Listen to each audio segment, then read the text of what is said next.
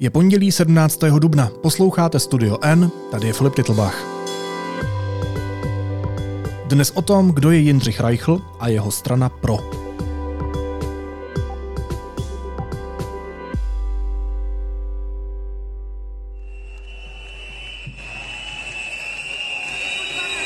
Krásné odpoledne, Česká republiko!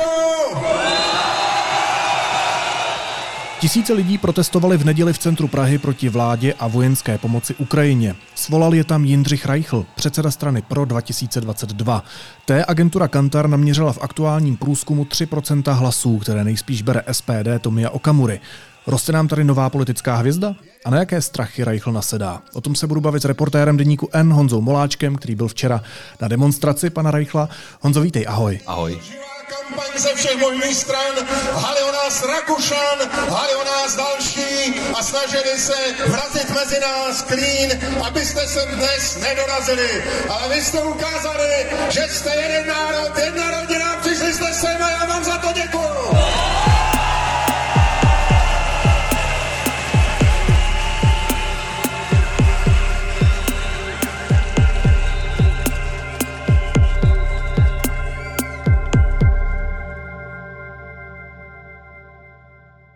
Kdo to je? Co je zač Jindřich Reichl? Jindřich Reichl je právník vzděláním, velmi ambiciozní, má za sebou eh, poměrně bohatou kariéru, podnikatelskou, eh, funkcionářskou, mm-hmm. to mám na mysli teda sportovní funkcionářství, protože on působil eh, ve fotbalové asociaci. A vlastně od CCA roku 2020 se vrhl na politiku nebo na takové veřejné aktivity. Nejdřív to bylo spojené s covidem, on byl jeden z těch právníků, kteří vystupovali proti pandemickým opatřením a později teda se přeorientoval teď na tu eh, novou vlnu, to mhm, znamená mm-hmm. odpor, odmítání vojenské pomoci Ukrajině, eh, kritika vlády a tak dále. A je to úspěšný člověk? Řekl bys, že je to člověk s úspěšnou kariérou? Určitě ta kariéra je na, řekněme, řekněme běžné poměry úspěšná ale eh, je vidět, že ty jeho ambice stále nejsou ukojené, což možná nebudou nikdy, protože ty ambice zdá se aspoň, že jsou opravdu velmi, velmi mm. vysoké. Uh, on v 26 letech byl výkonným ředitelem prvoligového fotbalového týmu. Sice to byly Blšany tehdy, nevím, jestli dneska vůbec eh, mladším posluchačům to něco řekne, to byla taková vesnice, nebo je to pořád vesnice. No, nevím, jestli jsem mladší, ale nevím. Kde se, kde se, hrála, kde se hrála tehdy první fotbalová liga. Uh, Eh, vlastně ve 33 se stal místo předsedou Českomoravského fotbalového svazu, dnes se to teda jmenuje mhm. Fotbalová asociace. A eh, ta kariéra byla tehdy hodnocená jednoznačně jako úplně úžasná, mm-hmm. protože v takovémto věku eh, získat takovéto pozice samozřejmě. Ale on chtěl víš, on chtěl být předsedou fotbalové asociace, nebo tehdy se to jmenovalo tady Českomoravský fotbalový svaz. To se mu nepovedlo a v, těch, v, tom, v tom úsilí o tu eh, vlastně nejvyšší pozici vlastně zatím úspěšný příliš nebyl. On se snažil, zase přeskakuju, teda x let eh, se stát třeba předsedou trikolory politické strany. To se mu taky nepovedlo. Takže jde po funkcích trošku, ne? Já si myslím, že ne trošku. Já myslím, myslím že jde hodně po funkcích.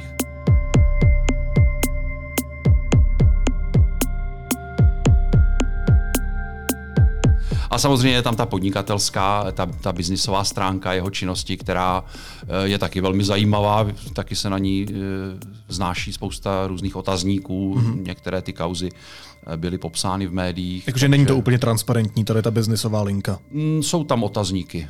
Co to znamená, že tam jsou se otazníky? k tomu dostaneme, nebo jestli, jestli chceš, můžu to samozřejmě, můžu to samozřejmě popsat. Těch, těch případů je několik. On asi ten nejviditelnější trošku eh, zasahuje do politiky, i když eh, zase přes propast několika let, eh, protože Reichl prodal Karlu Havlíčkovi, dnešnímu místopředsedovi hnutí ANO, část firmy, uh-huh. což se nevědělo. Oni, vědělo se, že spolu seděli v dozorčí radě společnosti Bioinova, což byla, nebo pořád je, taková biotechnologická společnost a ale nevědělo se to, vlastně popsal Deník N před několika týdny, že k té spolupráci došlo tak, že Reichl prodal Havlíčkovi, nebo Reichlova firma ano, prodala ano. Havlíčkově firmě eh, část, eh, část té eh, bioinovy. Tam to je spojeno ještě se skandálem, který odhalili v roce 2015 reportéři ČT. Bioinova se tehdy podílela na takovém dost eticky sporném konání, kdy vlastně pacientům s velmi těžkými onemocněními nabízeli různá pracoviště lékařská mm. léčbu kmenovými buňkami, jejíž účinnost ale nebyla potvrzená, mm. bylo to ve fázi klinických zkoušek a ti pacienti přes spolek vlastně za to zařazení do těch klinických zkoušek platili velmi vysoké sumy a když vlastně tohleto reportéři odhalili, tak musela skončit tehdy Eva Siková, což byla senátorka za ČSSD, byla to, byla to ředitelka uh, Ústavu experimentální medicíny Akademie věd, velmi významná vědkyně a protože se podílela právě tady na tomto eticky sporném konání, tak musela, musela uh, vlastně z toho ústavu odejít. Mezi potřebným udržováním naděje a využíváním zoufalé situace nemocných vede tenká čára. Podle vědeckých kapacit ji překračuje renomovaná vědkyně. Mimo schválený výzkum poskytuje některým pacientům terapii, jejíž účinek není potvrzený. Přesto lidé za iluzorní naději platí desetitisíce korun.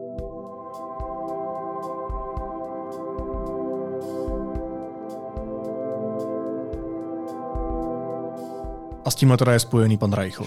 Ano, on byl, on byl tehdy majitelem eh, části té Bioinovy přes jednu jo. ze svých firm. Pan Reichl, který společně s jeho stranou pro včera do pražských ulic uh, svolal tisíce lidí, kteří demonstrovali proti současné vládě. Ty jsi tam byl, jak jsem říkal v úvodu, na té demonstraci.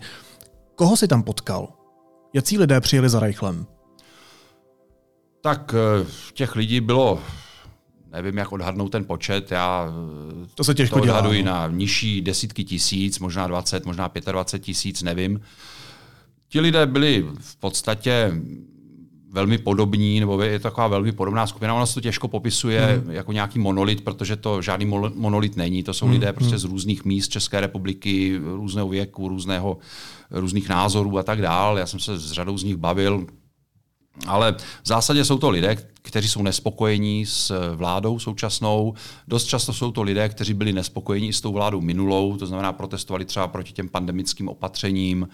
A e, ta jejich nespokojenost e, prostě hledá nějaký, nějaký, nějaký, nějaký kanál, který, kam by se mohla teda nasměrovat. Hmm. E, řada z nich samozřejmě asi se přidala k voličům hnutí ano, protože tomu rostou preference, ale pro některé z nich je i to eh, hnutí ano nepřijatelné, zejména proto, že Andrej Babiš vlastně byl v té minulé vládě a byl tím, kdo prosazoval ta protipandemická opatření, takže hledají někoho jiného a eh, přiklání se teda k těm demonstracím minimálně, možná že, možná, že se to projeví i na nějakém růstu preferencí té strany právo, respekt, odbornost v jejím čele Jindřich Reichl stojí. Zatím se to příliš neprojevilo, ty jsi hmm. mluvil o tom hmm. průzkumu, kde měl 3%, a to je zatím taková jedna vlaštovka, uvidíme, jestli se to potvrdí, je to možné. A tady paní vidíte, že vlastně statečně šla s náma takový pochod, statečně. A jaký máte pocit? Velice dobrý dneska, velice dobrý. Jo, určitě jo. Jsem ráda a doufám, že to bude častěji a že nás bude ještě víc. Děkujeme, děkujeme. Fialový hnus, fialový hnus. K tomu se ještě dostaneme, ale co jim Reichl říká? No, to je... To je Jde na pódium a co je, jim říká? To je taky dost těžké schrnout, protože on má takových, já nevím, možná pět, možná šest takových narrativů, které prostě opakuje pořád dokola. Já jsem, no. já jsem včera téměř e, nemohl uvěřit tomu, jak dlouho on je schopen mluvit a říkat vlastně pořád to samé. On měl dva projevy na Václaváku, pak vlastně mluvil do megafonu celou tu cestu, co šli prostě, co, co, co šel ten průvod po magistrále z Václaváku, hmm. pak po nábřeží k úřadu vlády, tak vlastně celou tu dobu neustále opakoval ty samé věci věci do megafonu a potom je ještě říkal asi čtyřikrát, asi ve čtyřech dalších projevech před tím úřadem vlády, kde už mm-hmm. bylo takové mhm. improvizovanější. Plus samozřejmě to samé říká v živých vystoupeních na, na Facebooku, které má nevím, jednou, dvakrát týdně. Takže ti lidé vlastně to slyší neustále dokola. Já, já se přiznám, že já moc nechápu, jako co, co co je na tom ještě může zajímat, protože mi to přijde prostě pořád dokola. No. Jo, nedodávejme zbraně Ukrajině, prodlužujeme tím válku. Takové ty známé věci, které prostě všichni jsme slyšeli tisíckrát. Petr Fiala to dělá špatně, máme nejdražší energie v celé Evropě, vláda musí odstoupit. Prostě tady tohle to pořád dokola, takový, takový kafemlínek, tady těchhle, tady těchhle těch prostě neustále dokola stejných narrativů. A pak ohledně té ukrajinské vlajky, že zase by tady někdo chtěl jí strhnout. Ne, ne, ne. My tady kvůli tomu nejsme. My tady nejsme proto, abychom vyjádřili náklonost k jedné nebo druhé straně toho vojenského konfliktu. My jsme tady, abychom se postavili za naši zem a za naši Českou republiku.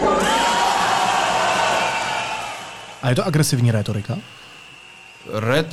Retorika je to agresivní, někdy spíše, spíš mi připadá agresivní ten, ta forma, kterou to podává, protože on se zjevně zhlédl v takových těch řečnících, kteří opravdu jako velmi nahlas to říkají s takovými jako velmi emotivními gesty a ty emoce jsou jednoznačně negativní. To mně přijde, to mně přijde opravdu uh, trochu napováženou. Myslím si, že on v těch lidech vzbuzuje velmi negativní emoce. Ukázalo se to třeba na té minulé demonstraci, kde došlo k tomu útoku na Národní muzeum, od kterého samozřejmě Reichl dává ruce pryč. On říká, to se stalo až po oficiálním ukončení té naší akce. Já jsem k tomu nevyzýval. To má samozřejmě naprostou pravdu. On na jedné straně těm lidem říká eh, před tou demonstrací, že se nesmí dopouštět žádného násilí a tak dál. To je pravda, ale na druhou stranu potom on samozřejmě potřebuje pracovat s těmi negativními emocemi, s tou zlobou, s tou nenávistí a ty se snaží v těch lidech vybudit. A to se mu daří a to se mu samozřejmě může pak vymknout z rukou a oni pak jdou za nějakým eh, popelkou, nebo jak se jmenoval ten člověk, který tam na to muzeum ten útok vedl a, a dojde tam k takovému To mě hodně incidentu. připomíná to, co dělal Donald Trump s Kapitolem, že vyvolával v Američanech tolik nenávisti, to že prostě o ano, tom šli. Ale, ale to je přesně ono, to, není,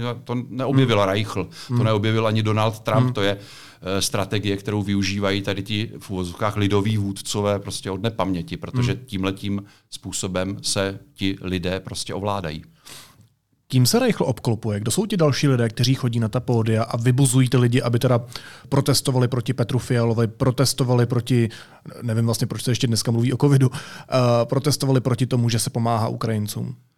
No tak ve většině jsou to jeho spolupracovníci už vlastně z těch pandemických dob, to znamená třeba místo předsedou strany Proje Tomáš Nielsen, další právník, hmm. který přesně se podílel na, na, na těch protestech eh, v pandemii a na těch různých právních krocích, žalobách a tak dál, vyhrožování ředitelům škol, že když budou prostě po žácích vyžadovat dodržování těch opatření, tak na ně pošlou žalobu a tak dál. To prostě tady tahle ta skupina lidí vlastně se dala dohromady během, během pandemie.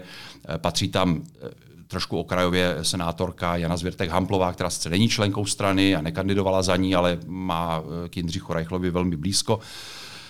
A Jindřich Reichl si velmi vlastně hlídá, aby jako nevystupoval jako někdo, kdo tu opoziční nebo tu protisystémovou scénu štěpí, ale mm. současně, aby samozřejmě z těch demonstrací profitoval on a jeho strana. To znamená, nechodí tam, nebo ne, na tom pódiu nemluví nikdo, kdo by mohl být jako jeho konkurence. Jo? On samozřejmě zase stojí o to, aby ta demonstrace byla co největší, takže usiluje o to, aby třeba tam vystoupili odbory, no, Josef Středula nebo, nebo ta konfederace odborových svazů, no. ale pořád musí být zachováno to, že to je prostě jeho demonstrace, že on rozhoduje, kdo tam mluví, kdy, mm-hmm. jak dlouho a tak dále. Jo. A samozřejmě na to e, není lec, kdo ochoten přistoupit, protože proč by měl někdo, jako třeba hnutí ANO nebo SPD, teď tam teda vystoupil Jaroslav Foldina, poslanec za SPD, ale proč by měl Tomio Okamura, který má 10% preferencí, dělat stafáž mm-hmm. nějakému, nějaké své možné konkurenci, která má prostě e, preferencí desetkrát míň. Počkej, a Josef Středula se do toho zapojil? Ne, jo, pardon, to, byl, to bylo přání velké. A. Jindřicha Reichla, ale, ale Středula se do toho nezapojil. No, um, když mluvíš o těch tématech, tak Reichl uh, za covidu bojoval ještě pro trikoloru proti očkování, uh, mluvil o vakcinační propagandě, teď bojuje, jak říká, za samoživitelky, za seniory, bojuje proti pomoci Ukrajině. Bojuje proti kelímkům Starbucks. Já tamhle vidím zrovna na stole, že máš kelímek Starbucks, tak to včera říkal ano. na demonstraci právě, že bojuje za, za důchodce a samoživitelky, které neměli, hubu, které neměli tolik štěstí aby vystudovali nějakou, já teď nevím přesně, jak to řekl, nějakou pseudo univerzitu a teď si popíjejí e, frappé nebo co, nebo latte, nevím, e, z kelímku Starbucks, takže s tím kelímkem bych moc mu na oči nechodil. A tam je blízko prodejna Starbucksu, není náhodou vedle Já si myslím, že udělala docela dobrý biznis včera. Ale... Jo, od demonstrantů. No každopádně, mě by zajímalo, jestli ta témata, jako je právě boj proti pomoci Ukrajině, Starbucks klímky a tak dál, je to kalkul, anebo je to opravdu přesvědčený vlastenec a přesvědčený bojovník za svobodu?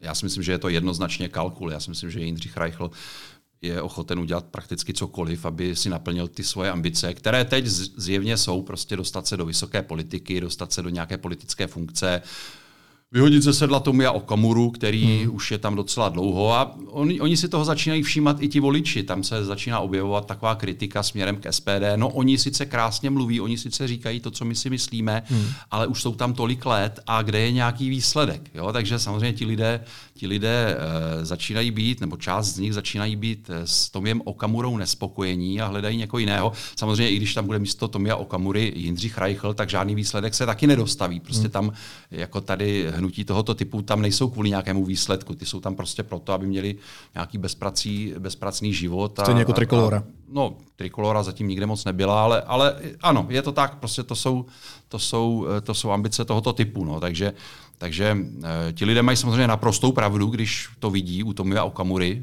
že pro ně vlastně nic nedělá, ale myslím si, že nemají tak úplně pravdu, když očekávají, že Jindřich Reichl bude. Hm, pojďme se ještě na chvilku dostat k tomu, k čemu pan Reichl motivuje ty účastníky demonstrace, protože Reichl původně plánoval, že budou lidé po demonstraci blokovat vládní budovy, uh, prý dokud vláda neodstoupí. No to bylo jasné, že se nestane. To se nestalo. Už, už když to řekl v tom březnu. On to řekl, on to řekl vlastně na té poslední demonstraci, která byla v březnu. A on prostě on není v úplně jednoduché pozici. On samozřejmě ví, že musí zaujmout, musí eh, ty protesty nějakým způsobem stupňovat, protože ti lidé taky to vidí, že jsou už, já nevím, hmm, pokolikáté hmm, hmm. na Václavském náměstí, stojí je to peníze, jedou od někud z druhého konce republiky a nic se neděje. Ta vláda neodstupuje. Samozřejmě vláda nemá žádný důvod odstoupit kvůli tomu, že prostě nějakých 20 tisíc, 30 tisíc lidí se sejde na Václavském náměstí, hmm. proč by kvůli tomu odstupovala. Ale Eh, to znamená, že Reichl samozřejmě vidí, že je potřeba jako nějak přitvrdit nebo těm lidem nabídnout něco dalšího. Jo, tak eh, v březnu se zjevně dostal do úzkých, nevěděl co. On neustále předstírá, že má nějaký plán. Jo. On, on, on neustále říká, já mám plán, ale já vám ho neřeknu, já ho nemůžu mhm. říct veřejně, protože Rakušan a Fiala a Černochová by se na to připravili. Ale Rakušan, Černochová a Fiala, jeho plán jako slyšet nepotřebují, těm je to jasné, co hmm. chce Reichl udělat. Hmm. A on ho nemůže prozradit proto, protože by musel říct, že žádný nemá, že prostě hmm. nějak improvizuje a snaží se to nějakým způsobem stupňovat, aby ti lidé eh, od něho neodešli. No tak v březnu řekl, pokud vláda do Velikonoc nesplní naše požadavky nebo neodstoupí, tak 16. dubna po té demonstraci půjdeme a uděláme blokádu vládních budov, která bude trvat tak dlouho. Jako jak? Eh, já nevím, jak se to představoval, on žádné, on žádné detaily nezdělil, ale prostě blokáda vládních budov, která bude trvat tak dlouho, dokud vláda neodstoupí. Samozřejmě už v té době, už v té chvíli, kdy to pronesl na tom pódiu, bylo jasné, že to naprostý nesmysl, bylo to jasné i jemu.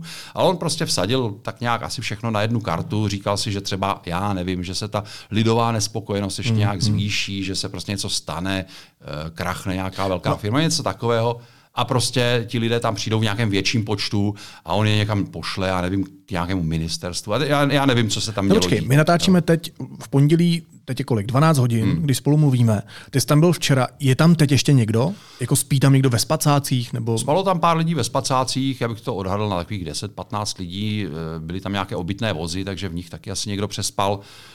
Pak se tam ráno eh, začali scházet eh, další hmm. příznivci Jindřicha Reichla, já nevím, kolik jich je tam teď, poslední fotky, co jsem, já jsem tam nebyl teď dopoledne, ale poslední fotky, co jsem od tam viděl, tak tam mohlo být třeba 50 lidí, možná 100, nevím, nevím, možná, že už jich tam zase přibylo, možná, že jich tam odpoledne bude zase víc, hmm. nevím. Co to je za akt? Blokáda vládních budov? Protože mě to zní dost mě nebezpečně. Se ne, mě se neptej, to se musíš zeptat. Hodno, no ale jak to hodnotíš? Jako patří tohleto do demokratické společnosti? Tak asi je to vyjádření odporu, je to, je to vlastně demonstrující přece já, mají právo na to, aby dělali cokoliv. Já ale... to považuji za naprostý nesmysl. Hmm. Jo, jako, a, a asi samozřejmě to může kolidovat se zákonem, když eh, by to skutečně bylo nějak formou, že se, prostě, že, že ne, nebude přístupná vládní budova, nebudou tam moc prostě přijít lidé, ne, nebude moc hmm. fungovat uh, vláda, ale, ale to je taková utopie, ke které se to vůbec neblížilo. Jo. Takže já nevím, já to nechci nějak posuzovat. Podle mě to byl prostě nesmysl, podle mě spíš než o nějakém porušení zákona. Tady má smysl se bavit o tom, že on skutečně má obrovské ambice, chce je naplnit a ví, že to nebude lehké, že to je víceméně skoro z mého pohledu nemožné. Hmm tak se snaží prostě nějakým způsobem ty lidi dostat eh, na ten Václavák, aby jich přišlo opravdu, jak on říká, já nevím, 300 tisíc, to je číslo, které si nahlásil na magistrátu, že tam bude, no tak bylo jich tam možná 30, když to hodně přeženu. A to samozřejmě je počet, s kterým se nějaký režim v České republice změnit nedá. Co říkáš na to označování těch lidí, kteří uh, chodí na ty demonstrace pana Reichla? Říká se jim dezoláti, říká se jim chcimírové. Mně to je vlastně jako bytostně odporný označovat ty lidi nějakým způsobem, dávat jim nálepky. Jak to působí na tebe? No já je tak neoznačuju, já jim ty nálepky nedávám, já to nepoužívám, takže uh, souhlasím s tebou, že to myslím si není dobrá věc, už protože ti lidé nejsou uh, všichni stejní. Jo. Ta, to hmm. není žádný monolit nějakých jako robotů nebo klonů, kteří by si všichni mysleli to samé. Uh, jsou tam lidé jako nejrůznějších vlastně, řekl bych, postojů a, a jsou tam opravdu jako lidé, s kterými bychom asi na pivo nešli, ale hmm. jsou tam taky lidé, s kterými bych na pivo šel úplně e, bez problému, i když bychom se třeba neschodli. Já jsem se tam s mnohými bavil úplně přátelsky. Neschodli jsme se, ale vysvětlovali jsme si ta stanoviska celkem, celkem bez problému. No, takže dezolát, to se mi nelíbí, to já nepoužívám. Chci mír, to mi přijde o něco vtipnější, protože to trošku karikuje ten, ten postoj, kdy oni vlastně jako neustále říkají, chceme mír, dokonce to hmm, skanují, mm, mm. chceme mír, chceme mír. Ale co si oni pod tím slovem mír představují? Oni si představují pod slovem mír prostě okupovanou Ukrajinu Ruskem. Mm. Jo, a co to je za mír? Jo, ta, tam by žádné... Takže takový postoj trošku Andrej Babiš, ne, který neustále zabíjení, říkal, chci tam, mír, ale ano, nedokázal vysvětlit, jako jak tam, toho on to, dosáhne. On to, on to asi dokázal vysvětlit, ale on to nechtěl říct naplno, jo, protože no. tohle, je ten, svůj plán, tohle je ten mír, tohle je ten mír. Prostě Rusko hmm. bude okupovat Ukrajinu, samozřejmě na těch uh, územích, kde uh, bude ta jeho okupace, tam se bude umírat dál. Rusové hmm. prostě na okupovaných územích prostě budou ty lidi dál pronásledovat, dál je budou mučit, dál je budou Eh, terorizovat. Jo? Akorát, my, akorát my o tom nebudeme vědět, protože se o tom nebude psát, jo? bude to někde daleko, kde se to k nám nedostane. Takže to je ten mír, jako který oni jako vzývají, ale to žádný mír není. Nehledě k tomu, že to je taky dost nebezpečné pro nás, protože když se Rusko uh, uchytí na Ukrajině, době nějakou větší část Ukrajiny, tak, tak se mu samozřejmě zvýší, s jídlem roste chuť, to ano. není nic Na to nového. upozorňují mezinárodní experti, že Rusko rozhodně půjde dál. Když se dostaneme ještě k té straně pro 2022, já vlastně, je to jenom párkrát, co jsem o téhle straně slyšel, vlastně dodnes to pro mě byl, jako naprosto vzdálený pojem. Jak dlouho vůbec existuje, kde se tohle to vzalo a proč mi zní pro 2022 stejně podezřele jako ANO 2011?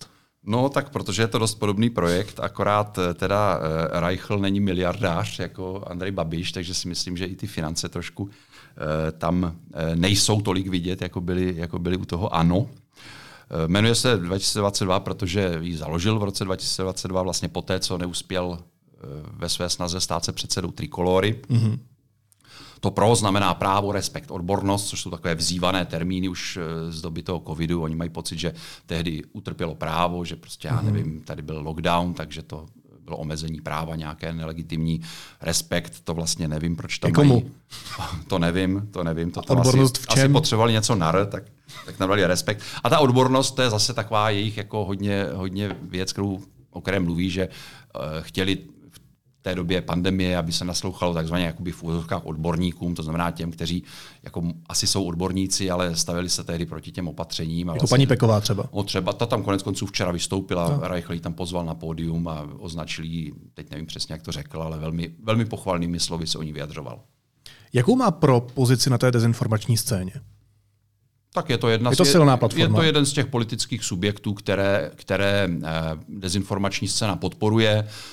Jo, jednoznačně stojí, stojí za těmi eh, akcemi. Jo, parlamentní listy jsou a další různé dezinformační platformy jsou plné těch, eh, těch eh, akcí jejich a tak dále. Hmm. Takže myslím si, že dezinformátoři, dezinformační scéna prostě čeká, kdo tady bude perspektivní, na koho bude. A ono to tak jako spolu všechno souvisí, je to, je to taková, je to taková jako, jako jedno, jednolitá taková houba, jo, která eh, chvilku, chvilku se zmáčkne tady a vyteče nějaká nová politická strana, chvilku se zmáčkne jinde, ono to zase přeteče, je z toho nějaký spolek a tak dále. Hmm. To, to, těžko tady vlastně hledat ty hranice, co je dezinformační médium, co je politická strana, co je spolek, který pořádá organizace. Ono to samozřejmě všechno má nějaké své ičo a tak dál, nějakou svou internetovou stránku, ale vlastně je to celý takový chumel, který jako působí dohromady. Kdo to financuje, tuhle stranu?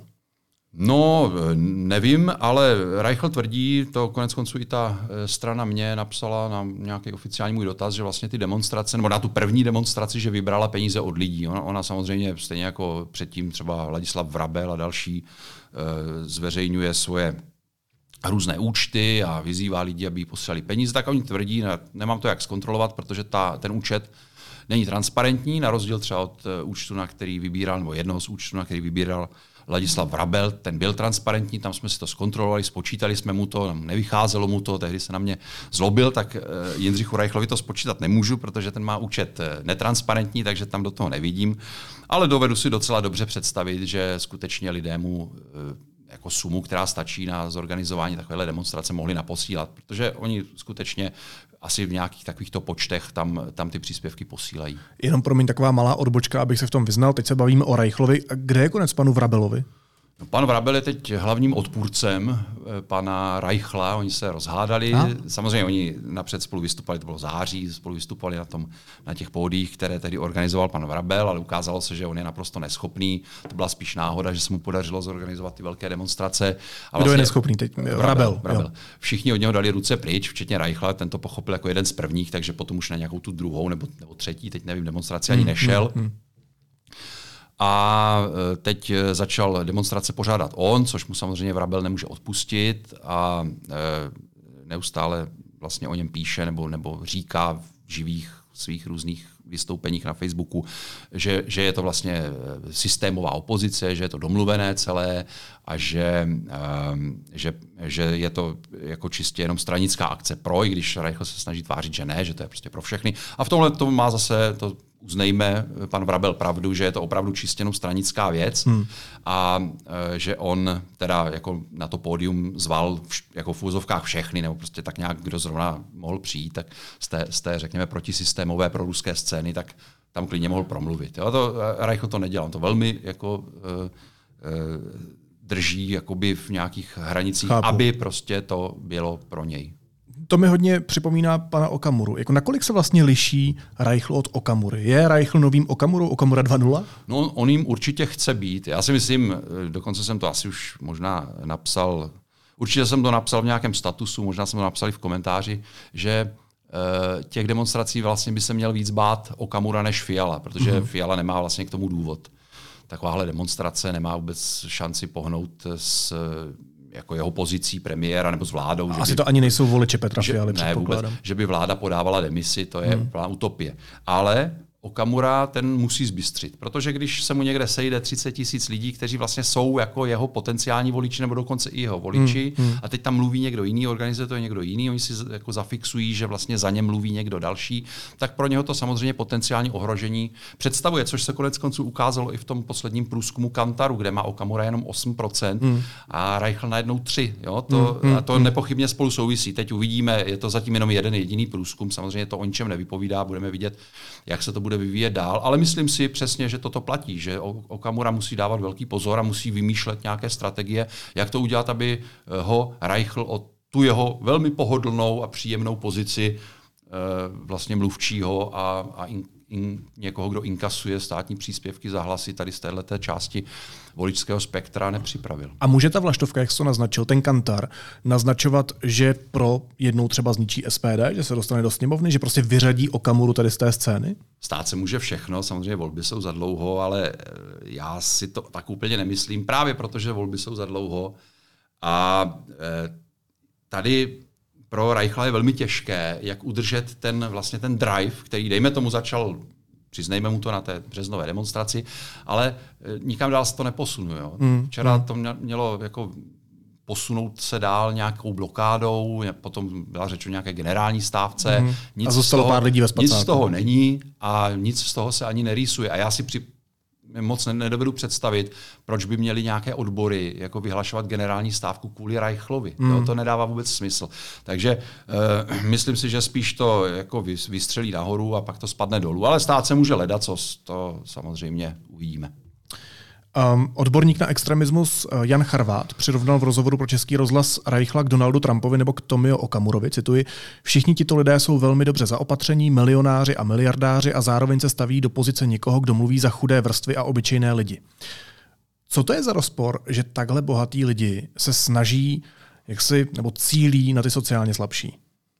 No tak eh, já si myslím, že eh, to teď v poslední době vidíme. Samozřejmě Donald Trump je toho úplně jako... A to jsme řešili i s Janou Ciglerovou, že ten vyloženě vybírá od těch chudých lidí zářným, peníze. Zářným příkladem samozřejmě my máme Andrej Babiše. To je miliardář, který najednou se uh, vlastně staví do takové pozice, že tady jako bojuje za, za seniora, za občana. Samoživitelka. Reichl není tahle liga, jako co se týče majetku, co se týče podnikatelských úspěchů, ale samozřejmě je taky docela bohatý. A e, já si myslím, že to je prostě, oni, oni cítí další obchodní příležitost. To je celé. To je celé? Hmm. A co moc? Ano, moc, jako samozřejmě obchodní příležitost. A možná, že vlastně ta, ta, ta moc, kterou je, je to prostě nějaký další jako cíl, další hmm. nesplněný sen. Možná, že už je ty peníze nebaví, že už si koupili všechno, co potřebují a teď nebo co chtějí a teď přemýšlejí, co dál, jako čím, čím si dál jako vyplnit nějaké svoje touhy. Tak nevím, já jsem v té pozici nikdy nebyl, takže, takže nevím, co se honí hlavou člověku, který má miliardy, ale tak nějak bych to viděl. No. Hele, a jak by měla na ten hněv a na tu frustraci, která se v té společnosti hromadí, uh, reagovat vláda? Protože pokud ji bude ignorovat, tak jako nepomůže tím um, jako růst těm uskupením, jako je třeba pro? Pomůže a bohužel tady, to je velká slabina Fialovy vlády, že ona tohle hrozně podceňuje. To bylo hmm. vidět třeba v létě, když se když bylo jasné, že se chystá ta první demonstrace 3. září, lidé si psali na sociálních sítích, tehdy panovala velká obava z cen energií. Mm-hmm. Co se stane v zimě? Lidé měli opravdu velký strach, pak začali v srpnu chodit nějaké takové první e, zprávy o tom, že někomu přišly nějaké zálohy a teď to byly takové sumy úplně, úplně nerealistické, naprosto nezaplatitelné. A v té společnosti panovala velká obava, co se stane v zimě. Mm-hmm. A najednou lidé si začali všímat, že 3. září nějaká demonstrace. Bylo jim úplně jedno, kdo to organizuje. To je, to je vůbec nezajímalo. Ale začali, začalo to tak jako virálně se šířit a ti lidé se začali chystat do té Prahy. A já jsem si říkal, proč ta vláda něco neudělá, proč ona neřekne, že ty energie zastropuje.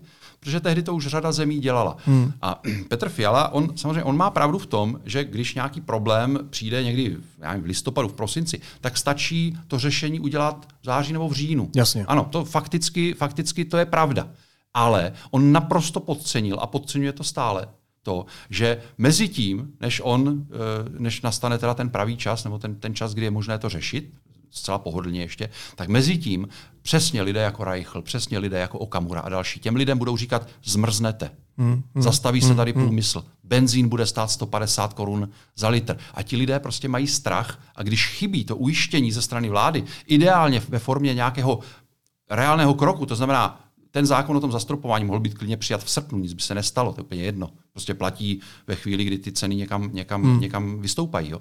Ale to se nestalo a tímhle tím vláda vlastně otevřela naprosto vlastně stavidla tady tomuhle tomu. Tu eh, první demonstraci vlastně zorganizovala ona sama, když to trošku přeženu. To prostě na, na ten Václavák ti lidé přišli ne kvůli Vrabelovi, ale, ale kvůli Fialovi. Hmm. No a pak samozřejmě, když to už začne eh, nabírat nějaké obrátky, tak eh, ono je to těžké zastavit. Ono, ono je to těžké jako zvýšit ty obrátky, to je to, o co se snaží Reichl, ale zrovna tak je to těžké zastavit, protože ti lidé už prostě vědí, že se demonstruje, že vláda je špatná, že nic nedělá a už to tak nějak jako uh, jede takovou jako vlastní cestou. Nakolik je proti tomuhle ta česká společnost vlastně odolná? Má nějakou brzdu, kterou dokáže zatáhnout, pokud bychom tohle jako moc podcenili a pokud by se tyhle věci až moc rozjeli? Jako podívejme se na Slovensko, tam to není žádná sranda.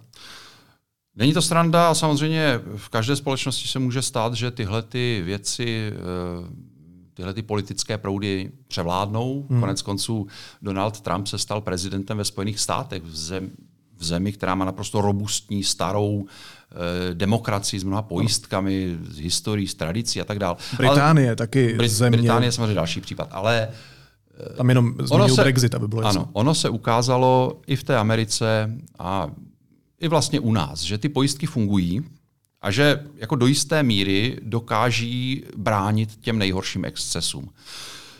A to si myslím, že platí u nás, že to platí, že i, i vlastně to vidíme teď, když lidé sledují ty demonstrace, tak vlastně oni, um, oni si také tím víc uvědomují, že potřebují demokracii, že potřebují demokratické politické strany, že potřebují třeba nezávislá média a tak dál. Takže myslím si, že tohle to zatím funguje a hodně to bude záležet vlastně na tom, co se stane jako mimo politiku, co se stane třeba v ekonomice, co se stane eh, ohledně války na Ukrajině a tak dál, protože to jsou věci, které nemáme pod kontrolou a které mohou eh, samozřejmě nahrát obrovské množství vody na mlín populistům, extremistům, politikům tohoto typu. No jo, ty to ale přirovnáváš k Americe, že, nebo k Velké Británii, kde nakonec ty demokratické eh, principy zkrátka jako zvítězily. Ale přece Slovensko je nám mnohem blíž. Mentálně, regionálně, politicky a tak dál. A třeba v pátečním podcastu eh, Studio N slovenský sociolog Michal Vašička říkal, že Slováci zabloudili, že vyloženě pokukují po silném vůdci. Není tohle bližší případ? Jak se to vezme? Já si myslím, že Česká republika je někde mezi těmi západními mm-hmm. zeměmi s tou plnohodnotnou, skutečně robustní tradiční demokracií a Slovenskem. Tím nechci eh, slovenskou demokracii nebo slovenskou společnost nějak um, jako uh, snižovat, ale myslím si, že prostě ta tradice v České republice je přece jenom o něco o něco silnější. I když samozřejmě ne tak silná jako v západních zemích. A stačí to něco? No tak to uvidíme. To záleží právě na tom, na co to bude muset stačit. Pokud to bude muset stačit na zvládání eh, nějakých přechodných výkyvů cen benzínu, energii a tak dál, potravin, tak to asi stačit bude. Pokud by se stalo něco horšího, pokud by se stalo něco, co by skutečně bolelo, velmi bolelo, daleko ještě větší množství lidí, tak eh, ta jistota, jistota tady samozřejmě není. Ještě poslední otázka, Honzo. Já jsem se ptal, jak by měla reagovat Fialová vláda. Jak bychom měli reagovat my všichni, pokud by se tohle začalo bortit? Tak já si myslím, že my bychom měli něco dělat daleko dřív, než se to začne bortit. A my bychom měli vlastně, každý z nás, my bychom měli jasně dávat najevo, že eh, tyhle ty politické tendence, to znamená směrem k nějaké vládě silné ruky, nějaký tady takový vůdce, který tady eh, huláká na, na pódiu, eh, populistické záležitosti a tak dále, že to prostě je jako no-go že to hmm. prostě absolutně hmm. odmítáme. To by měl dělat každý z nás. Eh, měli bychom dávat najevo samozřejmě svým eh, politickým stranám, nebo ty, které, já nevím, volíme nebo podporujeme, že od nich očekáváme, že budou řešit problémy, že se nebudou hádat o nějaké nesmysly, že, budou řešit problémy a že budou řešit problémy i těch lidí, kteří je nevolí, to znamená těch eh, potenciálních teda klientů, tady těch populistických vůdců. Samozřejmě ve chvíli, kdyby se to začalo bortit, nechci nic přivolávat, ale zažili jsme to trochu už v tom minulém volebním období. Andrej Babiš eh, je sice jiný typ politika než, než takový ti klasičtí národovečtí populisté, hmm. ale populista to byl taky a tu moc eh, si chtěl uzurpovat. Samozřejmě byly tam kroky směrem k ovládnutí třeba české televize a podobně, ale Tady ta občanská společnost česká dala najevo, že to jako nedopustí, pokud to bude v jejich silách, on se toho zalekl a zatím teda tady se neukázala žádná síla, která by eh, skutečně byla schopná jako obrátit ten režim, prostě z, mm-hmm. zrušit demokracii, zrušit možnost. Něco jako se stalo v Maďarsku třeba. Jo? Mm. To, to si myslím, to je velmi varovný, varovný příklad a my musíme tu maďarskou zkušenost velmi pečlivě studovat a neopakovat chyby, které tam uh, udělali, protože to by, to by skutečně mohlo se stát i u nás.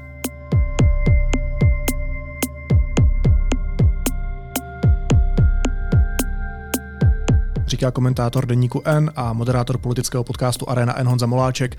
Honza, moc ti děkuju a měj se hezky. Ahoj. Díky za pozvání.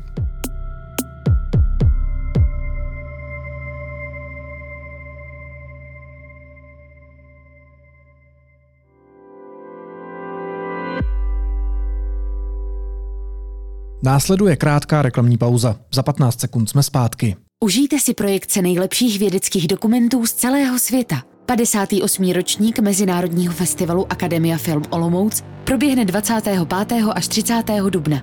Akreditujte se zdarma na www.afo.cz.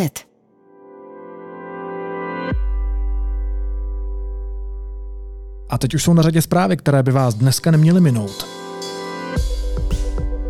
Sněmovní volby by v březnu vyhrálo podle modelu agentury Kantar hnutí ANO z 29,5%. V případě, že by kandidovala koalice spolu, skončila by na druhém místě s 27,5% hlasů. Proti únoru by si tak z ANO prohodila místo. Žalobci potvrdili, že policie nově stíhá pět lidí kvůli uplácení a manipulování veřejných zakázek ve Všeobecné zdravotní pojišťovně. Deník N už minulý týden zjistil, že se jedná o druhou větev korupční kauzy Dozimetr. Dnes odpoledne bude u Pražského hradu odstraněna většina bezpečnostních rámů. Skončí tak plošné kontroly u vstupu do sídla České hlavy státu. Oznámil to prezident Petr Pavel. Ruské síly na Ukrajině pokračují navzdory značným ztrátám v ofenzivě u Bachmutu, Limanu, Avdijivky a Marienky. Ohniskem bojů zůstávají města Bachmut a Marienka a za poslední den ukrajinské síly odrazily v těchto oblastech fronty víc než 60 nepřátelských útoků. A letošní ceny Anděl jsou rozdané. Nejvíc cen si odnesla hudba ze snulého Miroslava Žbirky. Jeho album Posledné věci proměnilo všechny čtyři nominace.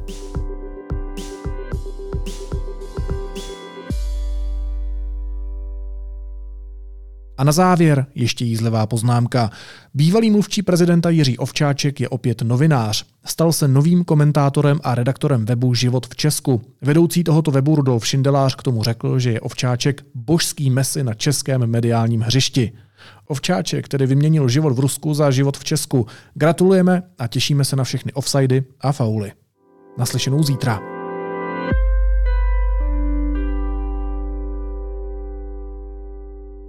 Jsou lidé tak pokojní, že i před půvabem obrazu zůstanou klidní a spořádaní jako knedlíky.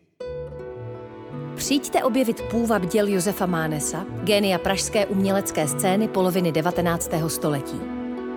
Národní galerie Praha vás zve do Valčtejnské jízdárny na výstavu Josef Mánes – Člověk, umělec, legenda. Výstava potrvá do 16. července.